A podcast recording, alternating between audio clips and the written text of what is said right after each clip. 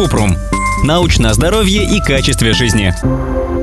Как лечить опоясывающий лишай? Опоясывающий лишай или герпес – это вирусная инфекция, которая проявляется болезненной сыпью. Ее провоцирует тот же вирус, который вызывает ветрянку – варицелла-зостер или вирус герпеса человека третьего типа.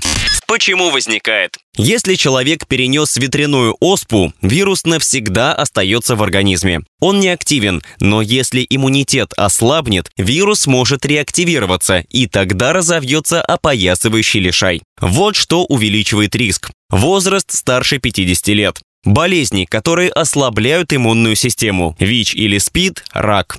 Лучевая терапия или химиотерапия. Иммуносупрессивные лекарства для искусственного угнетения иммунитета при лечении аутоиммунных болезней. Стероиды, например, преднизон. Как проявляется? Симптомы обычно проявляются на одной стороне тела и включают боль, как правило, первый признак болезни, зуд, жжение, онемение или покалывание, красную сыпь, которая появляется через несколько дней после боли, пузыри с жидкостью, потом они засыхают и покрываются корочкой. Реже беспокоит высокая температура, головная боль, чувствительность к свету и усталость.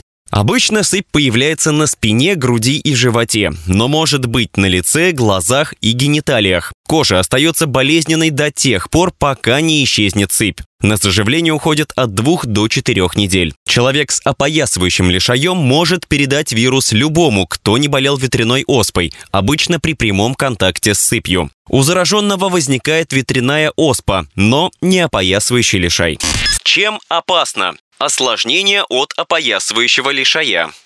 Постгерпетическая невралгия. Сильная боль на месте сыпи, которая может длиться месяцами. Потеря зрения. Опоясывающий лишай внутри или вокруг глаз может вызывать болезненные инфекции глаз, которые приводят к слепоте. Неврологические проблемы. Воспаление головного мозга, паралич лицевого нерва или проблемы со слухом или равновесием. Кожные инфекции, чаще бактериальные.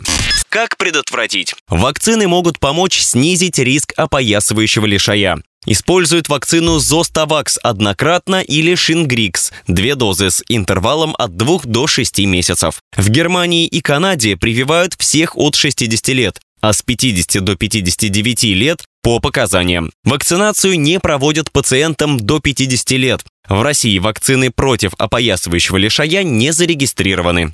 Как лечить? Раннее лечение уменьшает вероятность осложнений. Для лечения врач назначает противовирусные препараты – ацикловир, валацикловир, охлаждающие компрессы для снятия боли – ибупрофен, антигистаминные препараты – лоратадин, местно-каламиновый раствор для снятия зуда.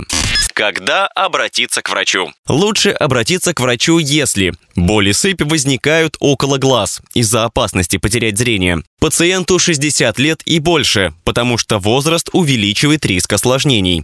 У пациента или его семьи ослаблена иммунная система из-за рака, приема лекарств или хронической болезни. Сыпь обширная и болезненная.